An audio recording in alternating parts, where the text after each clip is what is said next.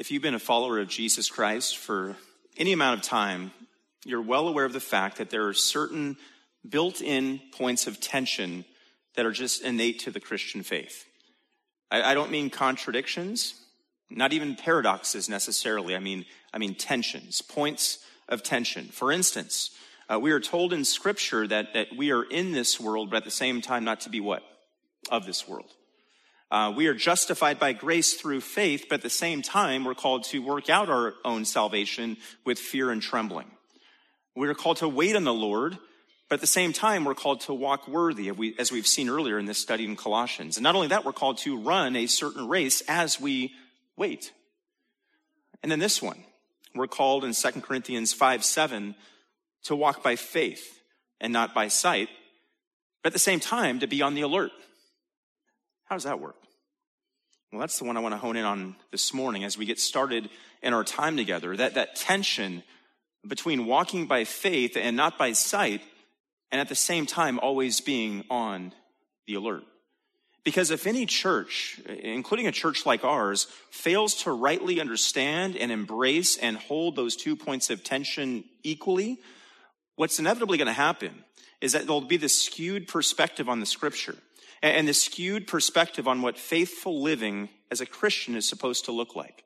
For instance, if a, continu- a, the continual focus of the Christian is always and exclusively on, on, being on the alert, they actually may develop over a series of time that this unhealthy paranoia concerning spiritual elements that may or may not be in play in any given situation. They might also be demonstrating, if that's where they tilt, a, a deep seated, though they may not say it this way, lack of faith, a, a lack of trust in God, a, a lack of confidence that, that God will give them, for instance, the strength to overcome certain trials and tests. A, a lack of belief that God will always be faithful to his children, to the promises that he's made in his word. But on the other hand, if a Christian completely puts the blinders on, and, and refuses to develop or exercise any sense of spiritual alertness as they stumble their way through this life and adopts some sort of myopic perspective that is unrealistically idealistic. One which fails to recognize that true followers of the Lord Jesus Christ do experience worry and do fear and do doubt and do struggle with sin and, and sometimes don't want to go on and which fails to recognize that true followers of the Lord Jesus Christ can sometimes find themselves in danger of drifting and flirting with, and eventually, if not careful, being sucked into serious theological error. They can find themselves, if they have the blinders on, only over here, not being alert, but rather just sort of walking by faith and not by sight, at risk of being taken out to sea. Whereas we're going to see this morning, being taken captive. As we turn back to our study of Colossians this morning, that's precisely the situation the church at Colossae found itself in.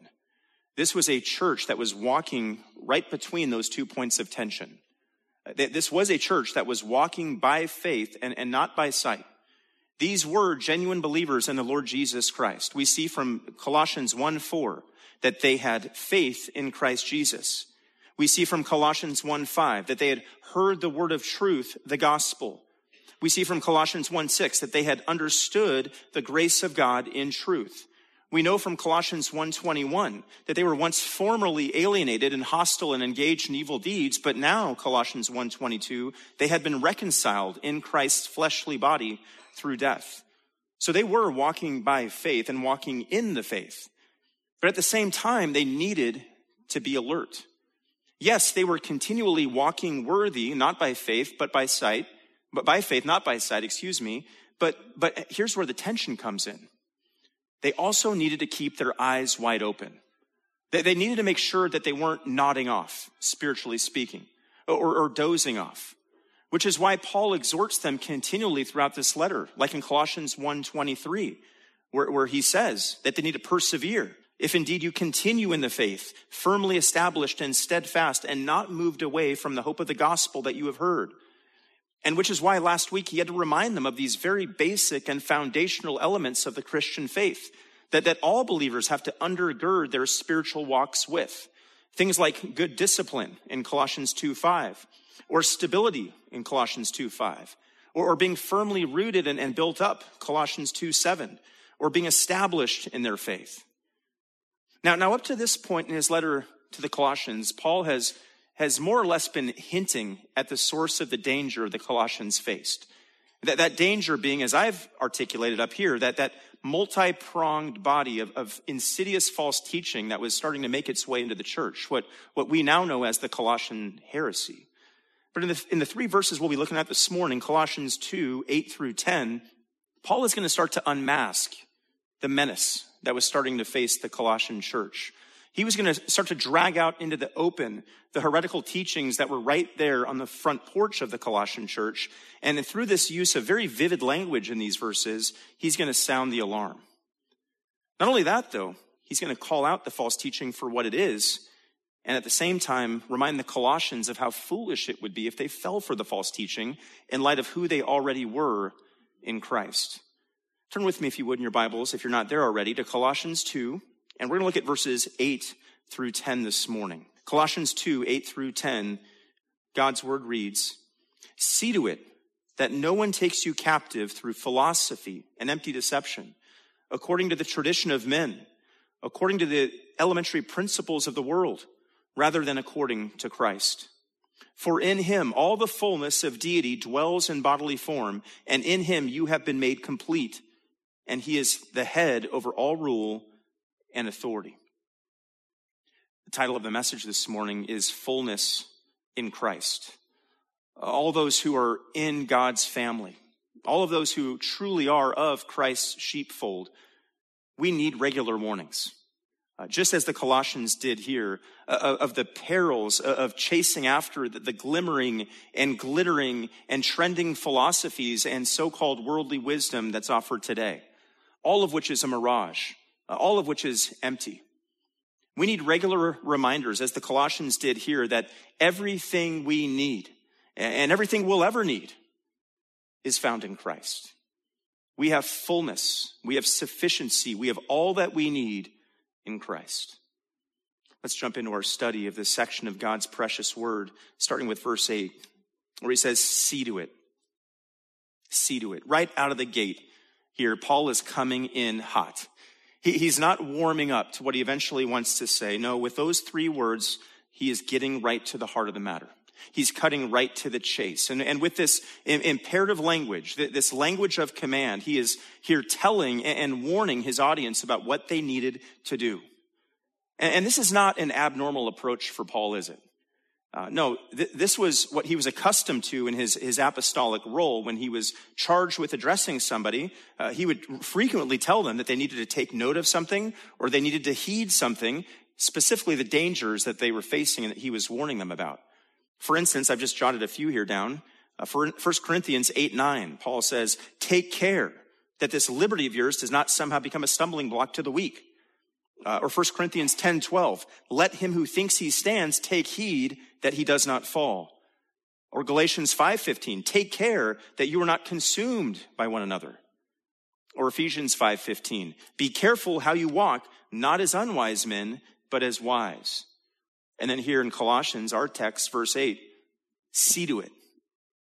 Now, Paul was known to run long on his sermons, and in him I have a kindred spirit in that way you know, Acts 20, verse 8, there's that story of Eutychus falling out of the window past midnight because Paul is going so long. Oh, what a dream to preach past midnight. But though he was long winded in his sermons, he was actually quite punchy and direct in his writing, in his epistles, his letters. And we have an example of that here see to it. And those three little words in English, see to it, are actually just one word, one, Greek verb in the underlying text. And the verb here is, is strong. It's emphatically a word of warning. It's an intense and strategic word of command. And, and by using these words, or this word, Paul is saying, beware, look out, danger ahead. Uh, the word here signals that, that Paul was warning his audience of an existing threat, uh, one which was very real, a, a, very clear, a very present danger. Not only that, though, that with this Greek verb that I've just mentioned is in the present tense, which means that the Colossians were to be constantly watching, constantly on the alert. And as we're going to see, constantly looking out for that false teaching that was seeking to infiltrate their fellowship. And note That, that Paul here doesn't say to the Colossians, you know, I just feel like you're not being sufficiently alert. Or, or, maybe you should think, friends, about being a, a tad more alert. Or, you know, it really benefits you if you were just a bit more alert. Like, I mean, that's the, the methodology of communication in pastoral roles throughout our day today, where, where folks or pastors are tiptoeing around their topics rather than hitting them s- square on. They're so afraid of stepping on toes and ruffling feathers and being culturally sensitive in their woke environments that they won't say things like this. Beware. Don't do it or, or do it, as the case may be. Paul here sounds the alarm. He speaks clearly and plainly. He tells it like it is. He issues his command, and he does so not only with authority, and in his case, apostolic authority, he does so out of genuine concern and love for this body of believers that he deeply cared for. So there we go. Beginning of verse 8, see to it. Well, see to what, Paul? He tells us. Look at the next few words. See to it that no one takes you captive. Now, as if the first three words of the verse, at the head of the verse there, didn't catch their attention right away, those next few words certainly would have. See to it that no one takes you captive. That is a vividly dramatic expression. See, see Paul here wasn't warning the Colossian believers uh, about the, the perils or the dangers of being hauled away physically. He's not talking about physical kidnapping here, at least not at this point. He was warning them of a different type of captivity, a, a an intellectual captivity, a, a spiritual captivity. Paul here is painting the picture of false teachers who are already there on the fringes of Colossae, and, and they're like slave traders. And, and, and the, the audience of this letter, they would have known exactly what Paul was referring to when he uses these words. He's writing in the context of the Roman Empire. And in the Roman Empire at this time, it was a common practice, like it was in other ancient empires, that when you conquered a people, you would take their survivors captive and haul them back into your homeland, back to wherever you were from.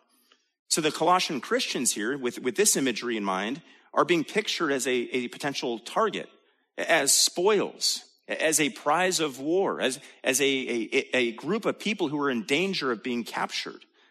And then the false teachers here are presented like slave traders who are seeking to capture their allegiance and, and to pull them away from their spiritual family and to bring, bring them into a new family that was made up of a bogus body of false teachers. So the imagery here, describing the Colossians as potentially being captive, was, was vivid. But not only that, it was frightening and, and would have been readily understood by this crowd.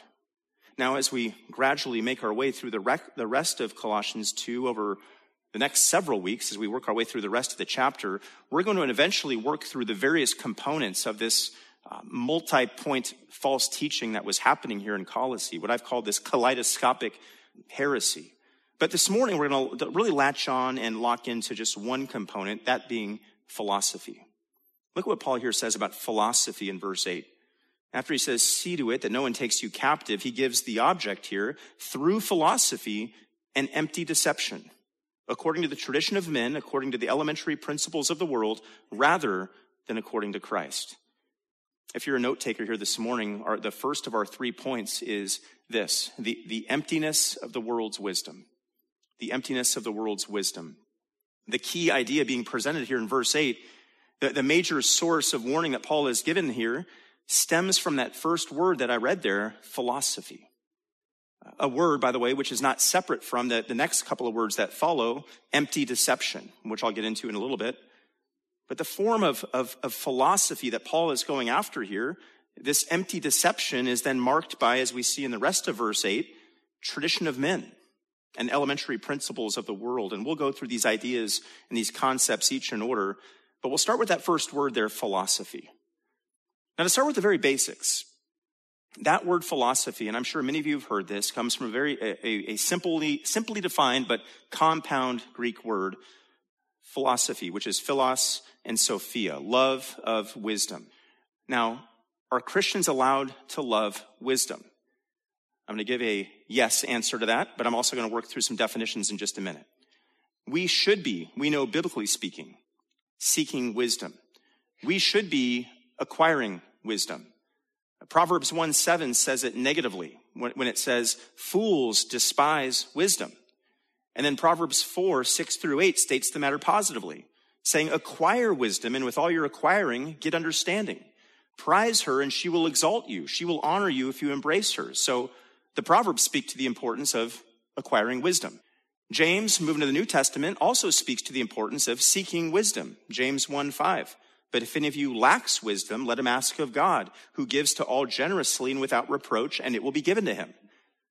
And as we keep on reading into the New Testament, we know we're called to act in wisdom.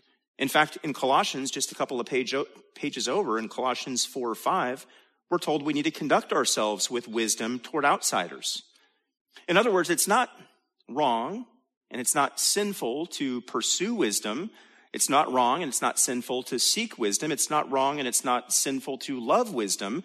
It's not compromising in your Christian convictions to, to be committed to philosophy, even in that sense of the term, the term that's defined biblically. But as always, how one defines one's terms matters. And the key to understanding, and that is key to understanding what was happening here at Colossae. See, the, the purveyors, the, the pushers of this Colossian heresy, they weren't pushing the godly kind of wisdom that's mentioned in Proverbs or in James or in Colossians. Now, the philosophy that these false teachers were, were pushing was not rooted in a, a right and reverent fear of the Lord or a right desire to honor and glorify Christ. Rather, they were promoting through their teaching a, a form of philosophy that was purely humanistic. A, a form of philosophy which was saturated in the so-called wisdom of this world. They, they were promoting a form of philosophy which diluted the gospel and, and took away from the sufficiency of Christ's death on the cross. They were promoting a form of philosophy which failed to take captive, 2 Corinthians 10:5, every thought in obedience to Christ.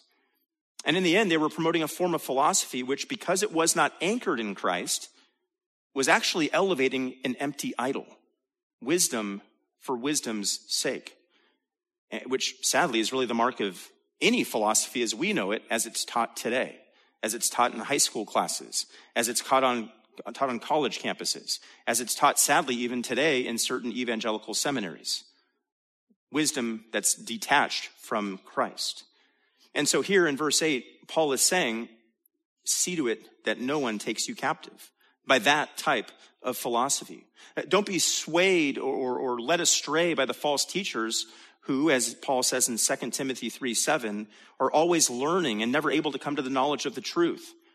Don't be directed or, or, duped by unbelievers, as Paul would say in 2 Corinthians 4 4, who, whose minds have been blinded by the God of this world, who has blinded their eyes to see the light of the glory of, of the face of God in the face of Jesus Christ.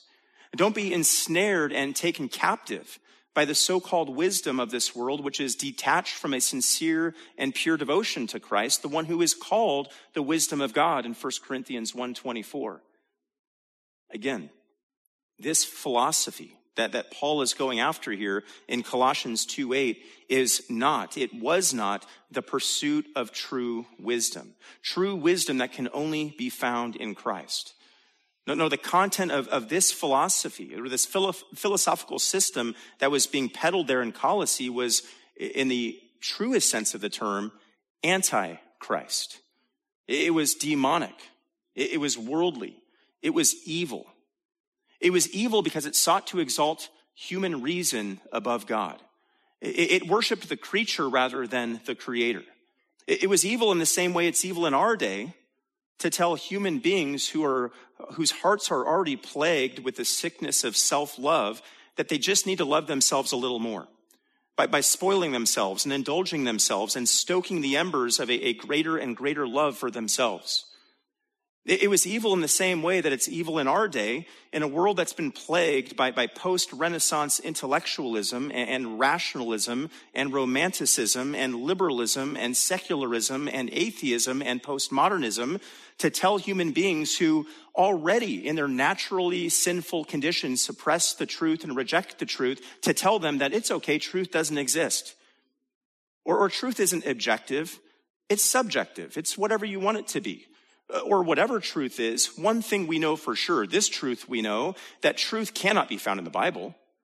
Because we know, and one truth that we'd all have to agree on is that Christianity is an invented white man's religion that was designed to suppress all other people groups in this world. The gospel, you could say, according to BLM. as we think about how these antichrist systems of worldly philosophy were starting to infect the church there at Colossae. And as we think about how these same systems of philosophy have run roughshod all over our world and its systems today, we can't help but be reminded about those, those pointed questions from Paul in 1 Corinthians 1.20, where he says, Where is the wise man? Where is the scribe? Where is the debater of this age? Has not God made foolish the wisdom of the world?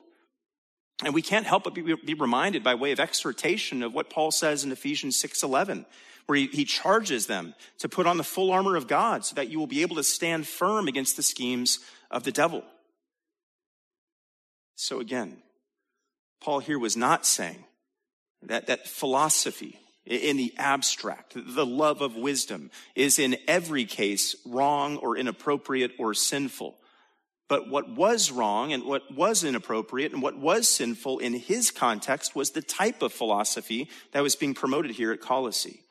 It was a way of thinking and a worldview that, that took attention off of Christ and his supremacy rather than pointing people to the truth and the light and the life that are found in him. It threatened to enslave these Colossians in error. It, threatened to enshroud them in a way of thinking that was marked by darkness, the very darkness that they had been rescued from. As we continue on in verse 8, we're going to see Paul adding more color to his commentary, more ammunition to his exhortation with these words and empty deception. So it's see with that no one takes you captive through philosophy and empty deception. Now, when we first look at those words, empty deception, we may be tempted to believe that what Paul is describing here is a whole new category of information that he's talking about or he's addressing empty philosophy or, or philosophy and empty deception or, or philosophy as distinct from empty deception. But we know grammatically that that can't be the case because when you look at this in the Greek New Testament, what you'll find there is that there is a, a definite article, and all that means is the word the. And that word the precedes the word philosophy here only. So it, in the Greek New Testament, it would read something like, see to it that no one takes you captive through the philosophy and empty deception. I won't go into all the reasons why there's no the in your English Bibles here, but what's important for us to note here today is that there is not a definite article before the word empty deception. So it doesn't say the philosophy and the empty deception. If it did, you'd have two different distinct ideas there. Rather, it reads the philosophy and empty deception. And all that means is that those two terms, those two concepts are grammatically linked. Uh, empty deception is descriptive of the philosophy that we've just looked at. So to make a long point longer, what Paul is saying here is philosophy, that the type of philosophy that's being introduced here was both empty and was both deceitful. It, was empty in the sense that it was speculative, void of any facts or basis, void of any transformative power, void of any hope. And it was deceitful in that it was void of truth. Uh, what was being offered here by the Colossian false teachers, philosophy and empty deception, note how contrastive that is to the gospel message the Colossians had already received where we know from Colossians 1 5 that they had received the word of truth. Now they're being presented with empty deception. Here's the thing though. Even though this body of teaching was empty and, and called out as such here by Paul, and even though it, it was deceitful, somehow and some way, this empty, deceitful form of philosophical teaching was still generating a follower, a following uh, among the Colossians. And it likely was doing so by simply catering to man's naturally curious condition. It's the same curious condition that we have when we're driving on the interstate and we see a wreckage, you know, an accident on the other side of the interstate. And what do we do? Don't act like you don't do it. I know. I, the neck just kind of naturally cranes, right? It's that same sense of natural curiosity that, that every two year old has when they're on a death wish as they sprint toward any body of water without parental supervision or floaties or you name it. They, are continually, through curiosity, seeking to prematurely end their own lives. The Christians at Colossae were in danger likewise of succumbing to their own curiosity. but by falling prey to the, the philosophy and the empty deception that was being promoted by the heretics in their midst.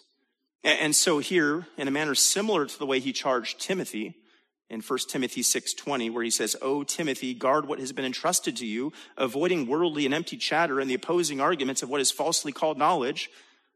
Similar to that, Paul here is warning the Colossians against being taken captive, uh, against being carried away by the empty and deceitful speculations which were now masquerading in their midst as, as true wisdom. Well, as we move deeper into the topic, verse 8, we see Paul going uh, even further into this subject and providing even more commentary and more caution about the specific nature of this philosophy and empty deception that was in their midst. Look at the next three clauses of verse 8. He says, according to the tradition of men, according to the elementary principles of the world, rather than according to Christ. So you have according to, according to, according to. Those are governing the next three aspects of this type of philosophy that was being promoted there in Colossae. First, there's according to the tradition of men. We'll work through that one first. Now, as is true of the word philosophy, uh, that word tradition can be used either positively or negatively. Depending on the context, it can have negative or positive connotations. Uh, for instance, turn over with me to, to 2 Thessalonians. Uh, in 2 Thessalonians chapter 2 specifically, and into 3, we're going to see the word tradition used positively. Look at 2 Thessalonians 2, just a, a book over from Colossians. Two books over from Colossians, excuse me. Look at 2 Thessalonians 2.15. It says, So then, brethren, stand firm and hold to the traditions which you were taught, whether by word of mouth or by letter from us. Or look down at uh, 2 Thessalonians 3 6, where it says, Now we command you, brethren, in the name of our Lord Jesus Christ, that you keep away from every brother who leads an unruly life and not according to the, tradition which you received from us. So that's a, that, there's a sense here in which tradition is being viewed positively as the apostolic doctrine that's been passed down from Christ through the apostles. But on the other hand, we vividly remember the words of Jesus in Mark chapter 7 in his interaction with the Pharisees, where he excoriates them for, for not only neglecting the commandments of God, but doing what?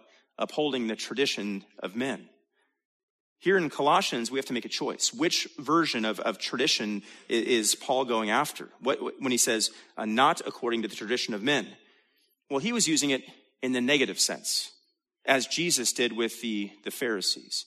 What, what Paul is getting after here is that what the false teachers in Colossae were communicating what was not true and genuine Christian doctrine. It was not from the apostolic tradition like we see in Second Thessalonians. No, here at Colossae, what was being promoted was a series of, of religious sounding teachings which had no foundations, no, no root, no anchor in the scriptures.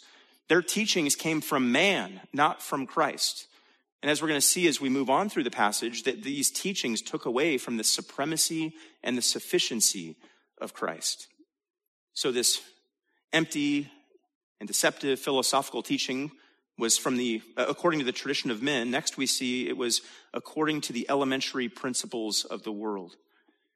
Now that's a really interesting expression. It's one that's led to much speculation, one that's led to much writing and many felling of trees, as various theologians have tried to write and, and theorize what may be uh, happening here. I'll try to boil down as best and as concisely as I can what I believe to be happening here with those words, elementary principles.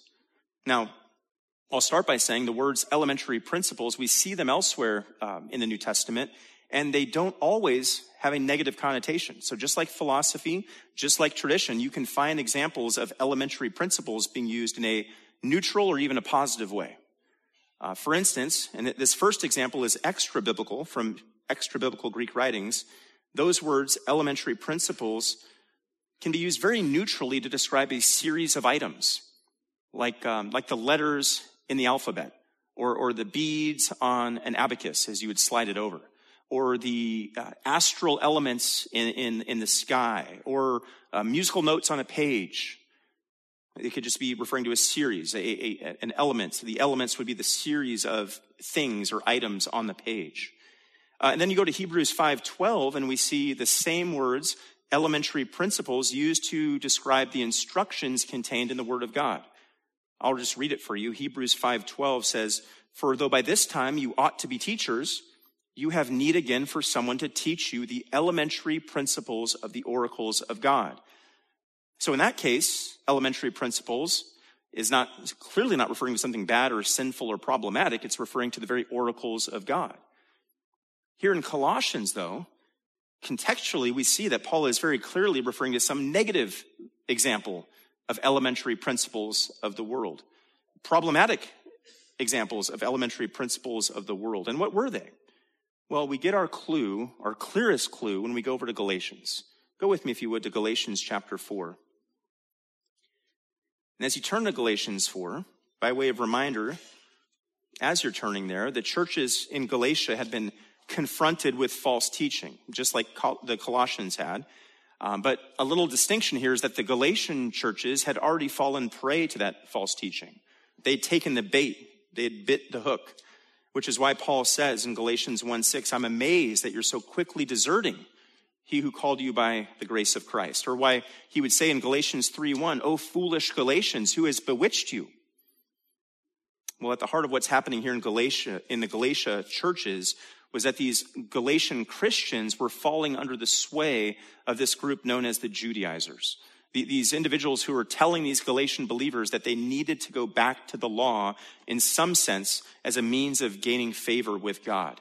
In other words, the, the Judaizers were promoting a, a false gospel, a, a, false form of teaching that, that subjected those who were free in Christ to now being enslaved again by the law, to completely undermining the, the doctrine of justification by faith alone.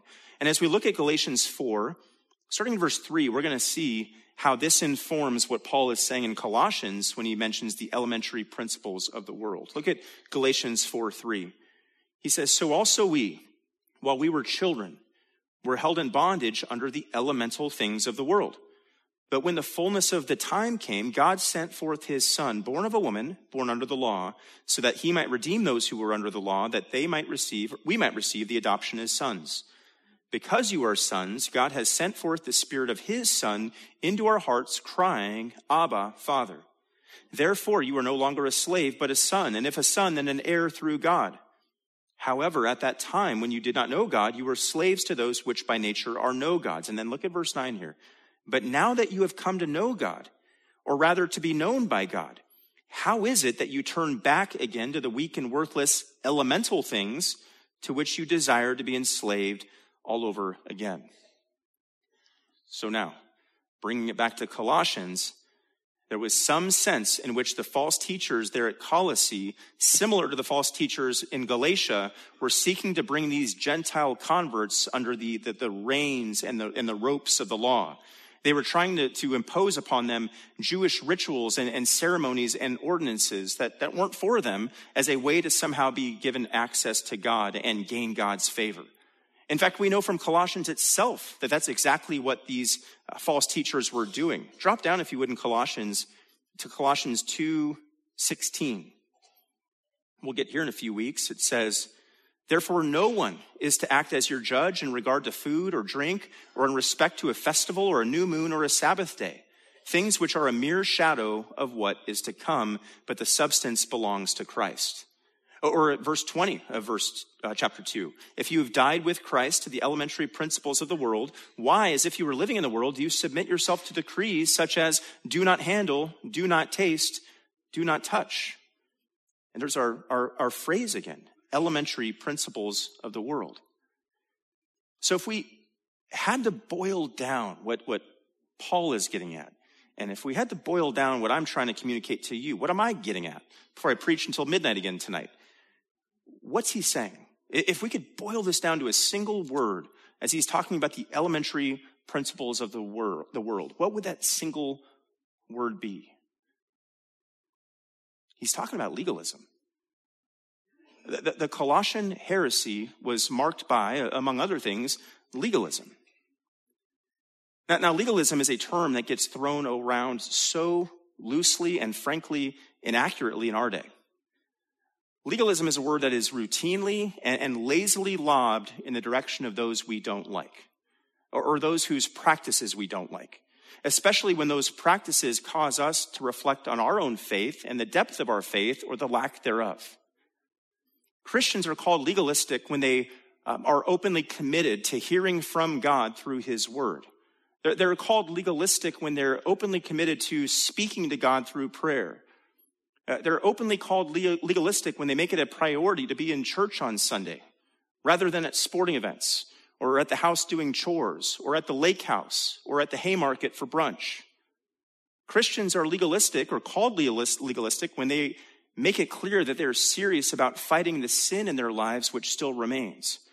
Christians are called legalistic because we not only, at least at our church, worship in the morning on the Lord's Day, but we come back and do it again in the evening.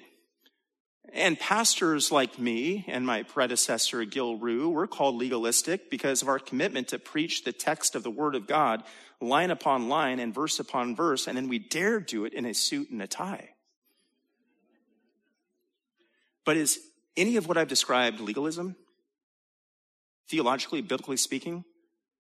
No, not at all. Legalism and obedience are not synonyms. Uh, legalism and devotion are not synonyms. Legalism and piety are not synonyms. Uh, legalism and serious attention to one's faith are not synonyms. Legalism and preference are not synonyms.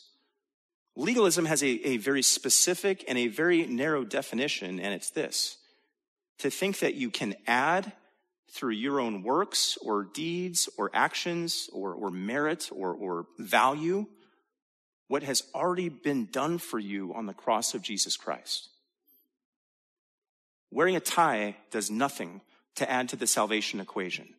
Uh, church attendance has nothing to do in terms of being made right with the holy God. How many Christian friends you have will not indicate and, and, and, and testify to the fact that you are now made right with God. It can be, all those things can be fruit of salvation, maybe not the tie, but but let's not get those things mixed up. Legalism is getting those things mixed up and acting as though what you do or what you contribute could somehow add on to the finished work of Christ on the cross. That's legalism. And that's what was being promoted here in Colossae.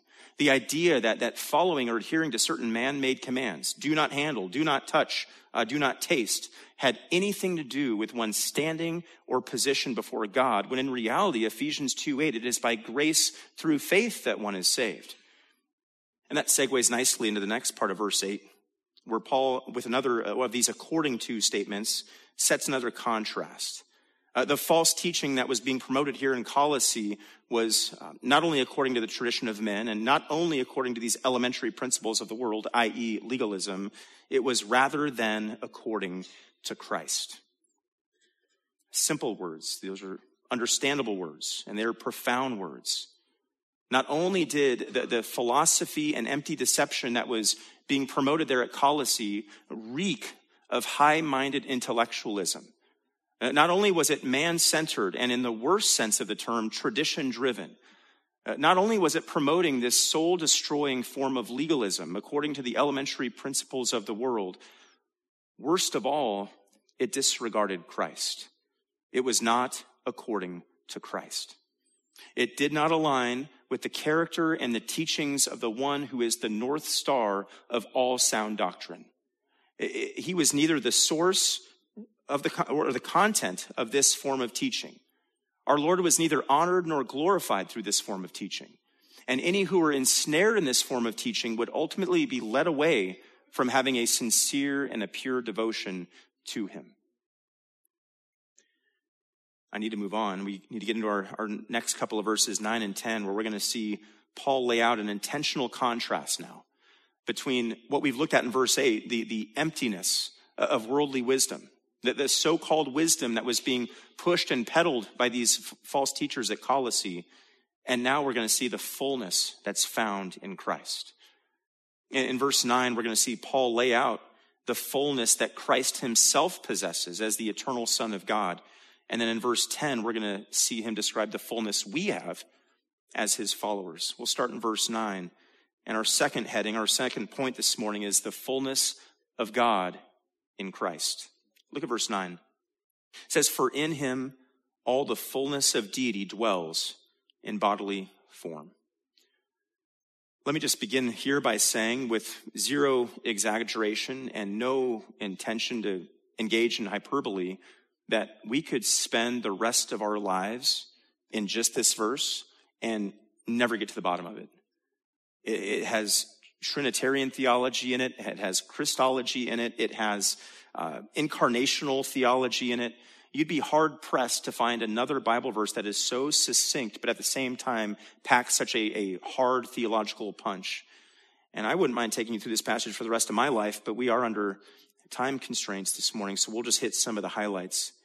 To start with, note that there's this conjunction, this connecting word for there in verse 9. It's for in him. And by using that connecting word here, Paul is simply and intentionally linking all that he said in verse 8 about the, the folly and the emptiness of, of worldly wisdom and philosophy now with the fullness that's found in Christ.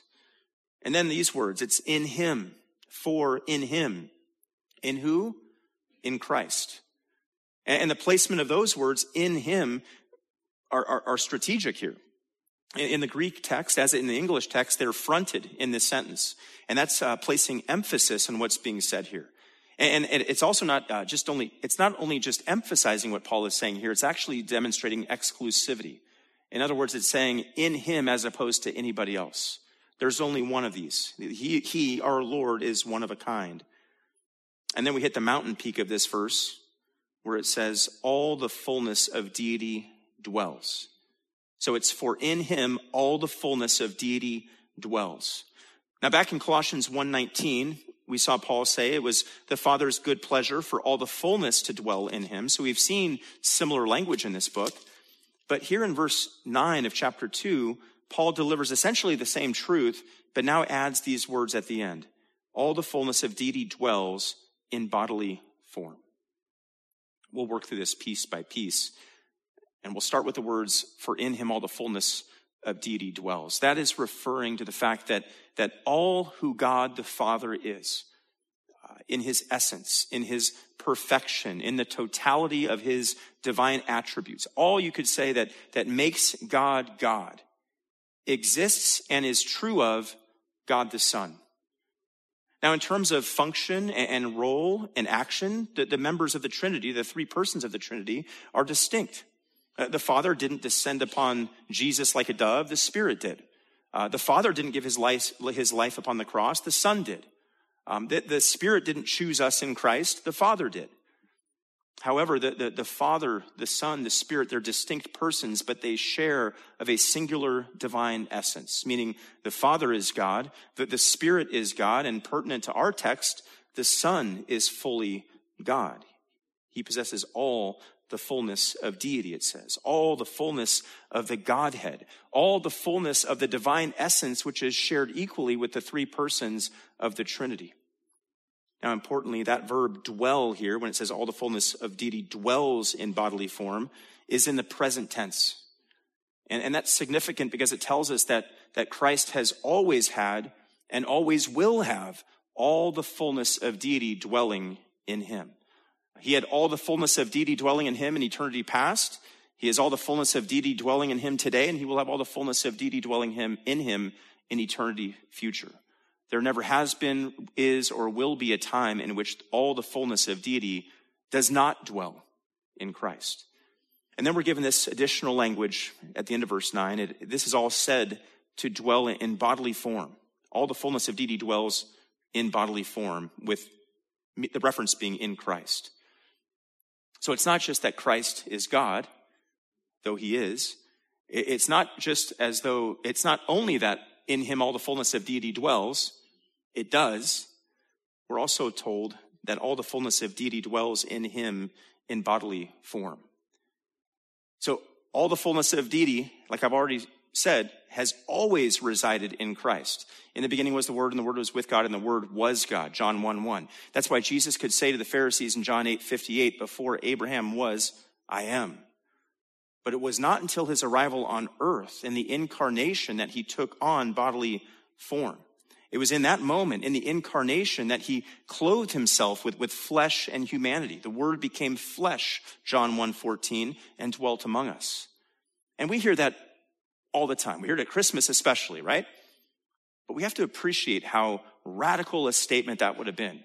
coming from a former Jewish Pharisee like Paul to these Gentile new believers who maybe had heard of the God of Israel at some point, but all they'd, they'd ever heard, if they'd heard anything, was that he dwelt at Mount Sinai and showed his glory there, or that he filled the, the tabernacle with his glory, or then it shifted over to the temple. But now Paul is saying that all dwells in Christ. And that's an important reminder for us this morning to, to consider the fullness of deity dwelling in Christ in bodily form specifically. Because in our day, uh, there is a, an ongoing plague, I guess you could even say it, in, our zeal to be considered orthodox, lowercase o orthodox, in our, in our zeal to, to affirm in all situations and at all times the deity of Christ, the, the godness of the God man so as not to be lumped with ancient heretics like the Arians, and so as not to be lumped with modern day heretics like the Mormons or Jehovah's Witnesses, we are so ramped up and revved up to make sure we affirm that Jesus is God that we can tend to undervalue or even ignore his humanity. The humanity of the Savior, the humanity of the God man. We can never downplay Christ's humanity at the expense of his deity. Just like we can't downplay his deity at the expense of his humanity, because the Bible teaches both. The Bible affirms both, that Jesus is both fully God and fully man. And it is just as much a test of true Christian orthodoxy that we affirm the, the humanity of Christ as it is that we affirm the deity of Christ. And Paul's words here concerning Colossians 2 9, the humanity of Christ, were a much needed reminder, not just for us today, but especially to the Colossian church in his time. And the reason I say that is because the, the false teachers there, the ones who were spreading this uh, false dogma and doctrine in their midst, they were openly downplaying the humanity of Christ. Little mini history lesson.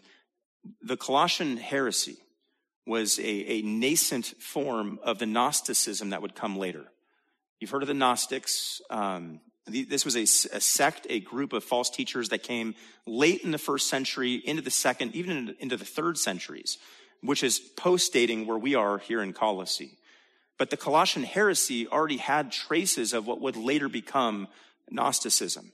And one key teaching of Gnosticism, and it's evident here in Colossae, was this overarching perspective that all matter is evil. Only the spiritual realm is good, but the earthly realm is evil. Um, our spirits that live inside of us are good, but our, our bodies, our flesh is evil, which applied to the Christian faith meant they rejected the idea that, that Christ could have come in an actual body of flesh. He must have been, because flesh is evil, a, spirit or a phantasm or a ghost of some sort. It just appeared that he came to earth. It just appeared that he died on the cross, but that didn't actually happen. Well, the only problem with that is that completely refutes the biblical narrative.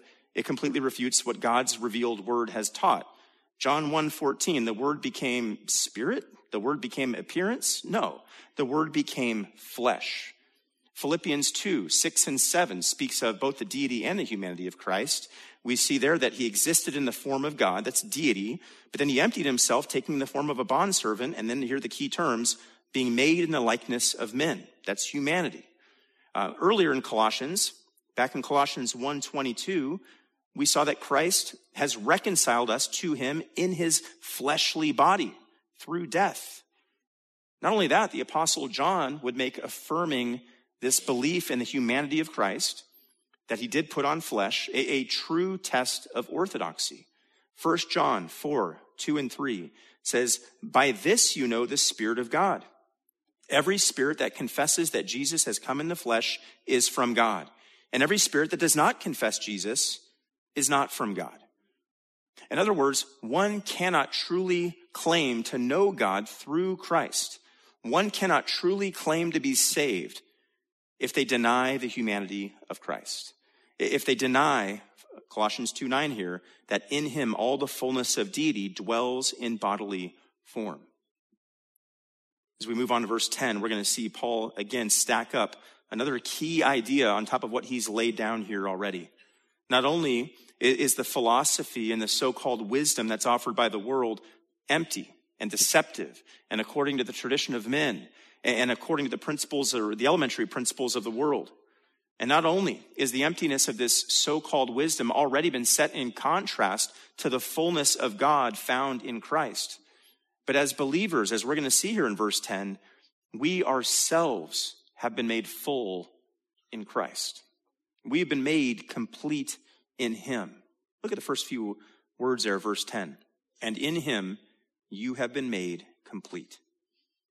If you're taking notes, our third point this morning is our fullness in Christ. Our fullness in Christ. In him, you have been made complete. Now, since that word complete comes from the same word that we see back in, in verse 9 for fullness, you could just as easily translate this um, in him you have been made full, or, or even in him you have been filled.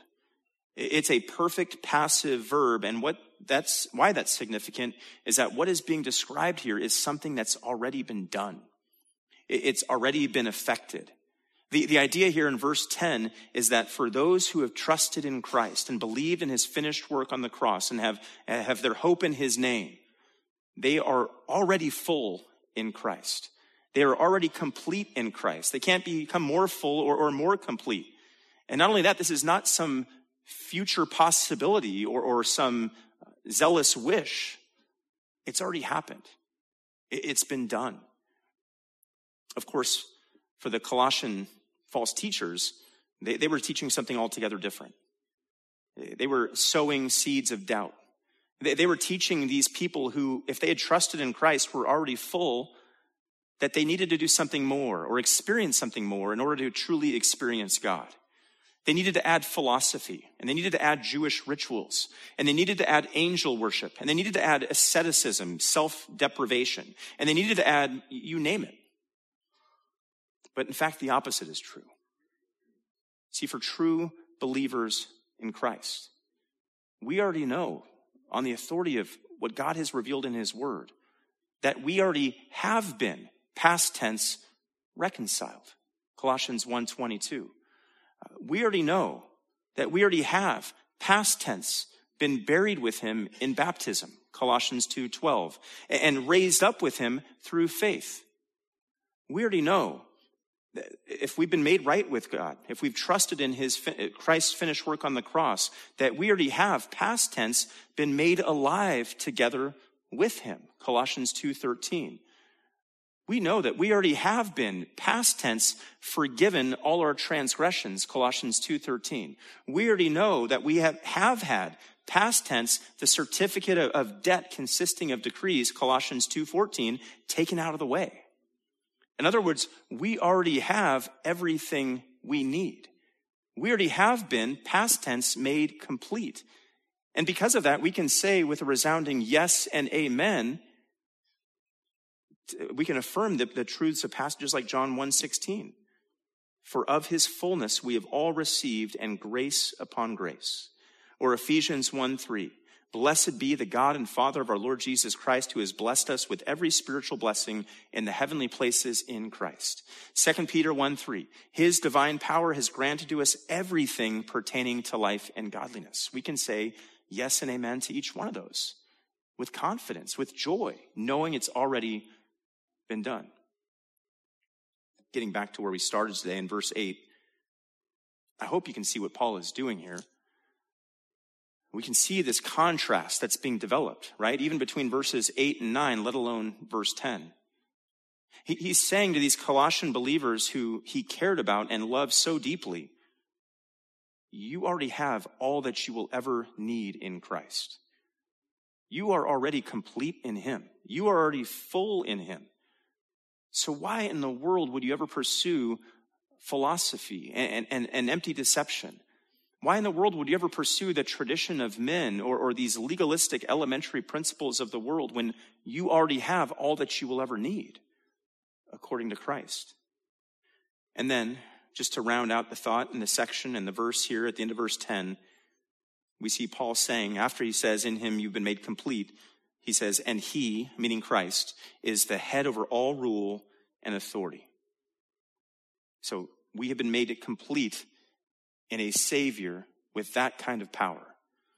There is no power or authority in this world, no governmental power, no spiritual power, no angelic realm of power, that can rival Christ. There's no power or authority, whether governmental or spiritual or angelic, that is independent of Christ or, or not under the authority of Christ. This passage here, this statement here, is, is a testimony to our Lord's great power, the same Lord in which we have been made complete, in whom we have fullness. Reminds me of Colossians 1:16 where it says, For by him all things were created, both in the heavens and on earth, visible and invisible, whether thrones or dominions or rulers or authorities, all things have been created through him and for him.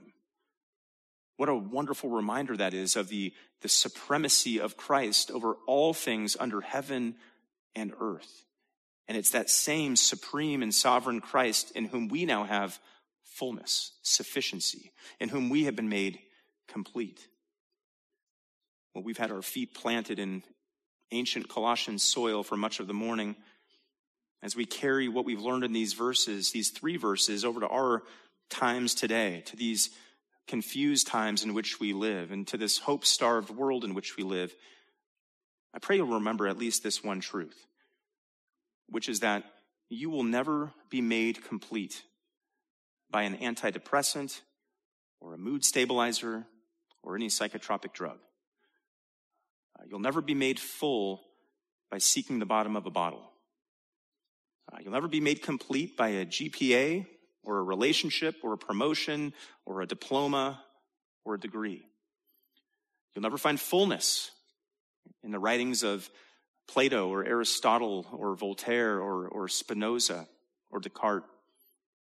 Rather, it is only in the, the one, this one, who is the head over all rule and authority, Jesus Christ our Lord, our, our supreme sovereign, the one in whom all the fullness of deity dwells in bodily form, that you and I ever could be and will be made complete, or could be or, or will be made full. As Charles Wesley, the great hymn writer, said, Though thou, O Christ, art all I need, more than all in thee I find. Even better are the words of Paul just over the page in Colossians 3:11 where he says Christ is all and in all.